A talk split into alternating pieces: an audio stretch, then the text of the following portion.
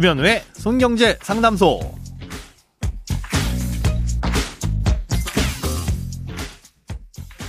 새는 돈 맞고 숨은 돈 찾아드립니다. 손경제 상담소 김현우입니다. 저축, 보험, 대출, 연금, 투자까지 이 돈에 관련된 고민이라면 무엇이든지 맡겨주세요. 오직 당신만을 위해 맞춤 상담 해드리겠습니다. 네, 오늘은 이 청약 통장에 대한 고민이시라네요. 한번 들어보고 오겠습니다.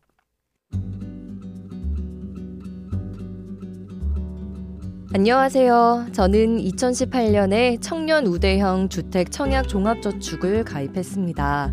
그러다 2019년에 미분양 아파트를 분양받아 입주를 했는데요. 무주택 기간이 없어지니 그때부턴 청약 통장에 돈 넣는 걸 멈추고 그냥 갖고만 있는데 앞으로 이 통장을 어떻게 하는 게 좋을까요? 네, 청년 우대형 주택 청약 종합저축이라는 건 만 19세부터 만 34세까지의 청년들에게 이자도 더 주고 뭐 소득공제 혜택도 더해주고 또 일정 부분 비과세 혜택까지 주는 청약 통장입니다. 이 청약 통장 만들 때 처음부터 이 청년 우대형으로 가입할 수도 있는데요. 이미 일반 주택 청약 종합저축을 가입하신 분들이라도 손쉽게 전환이 가능합니다. 당연히 청년이라면 안 만들 이유가 없는 통장인데 이렇게 혜택이 좋다 보니까 나이 외에도 두 가지 요건이 있습니다. 일단 소득은 연간 3,600만 원 이하여야 되고요. 또 무주택 세대주이거나 아니면 무주택 세대원이어야 됩니다.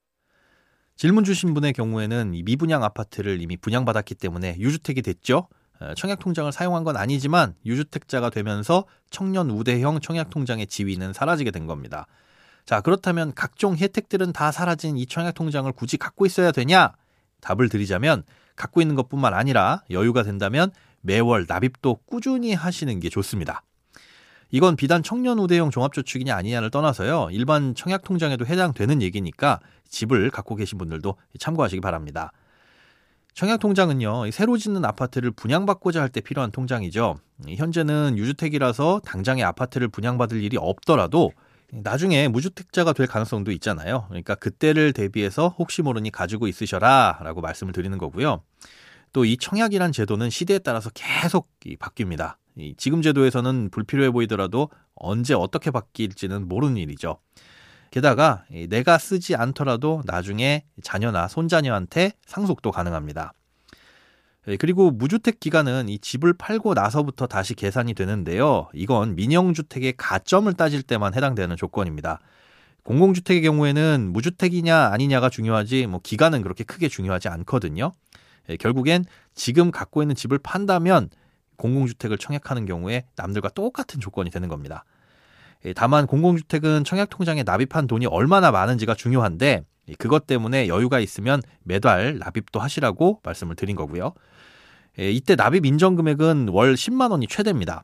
음, 즉, 한 달에 10만 원을 넣든 100만 원을 넣든 똑같이 10만 원까지만 인정되니까 불필요하게 더 많은 금액을 넣을 필요는 없습니다. 예, 가능한 10만 원씩 꼬박꼬박 넣는 게 좋은데요.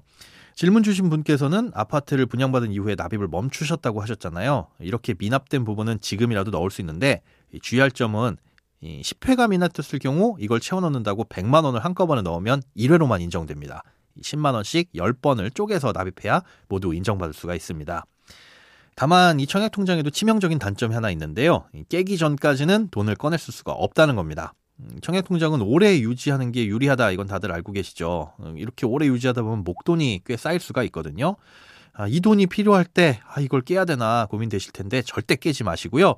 이걸 담보로 대출을 받으시면 됩니다. 어, 한 2%대 금리라서 크게 부담도 안 되고요. 신용 점수나 뭐 대출 규제와도 상관없으니까 편하게 사용하시면 됩니다. 특별히 만기도 없으니까 중간에 이자만 납부하시다가 여유가 되시면 그때 상환하시면 되겠습니다. 네, 오늘은 청약통장에 대한 궁금증 풀어드렸습니다.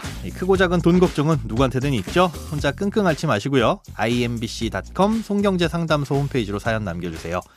여러분의 통장이 활짝 웃는 그날까지 맞춤 상담은 계속됩니다. 돈 모으는 습관 송경제 상담소 내일도 새는 돈 맞고 숨은 돈 찾아드릴게요.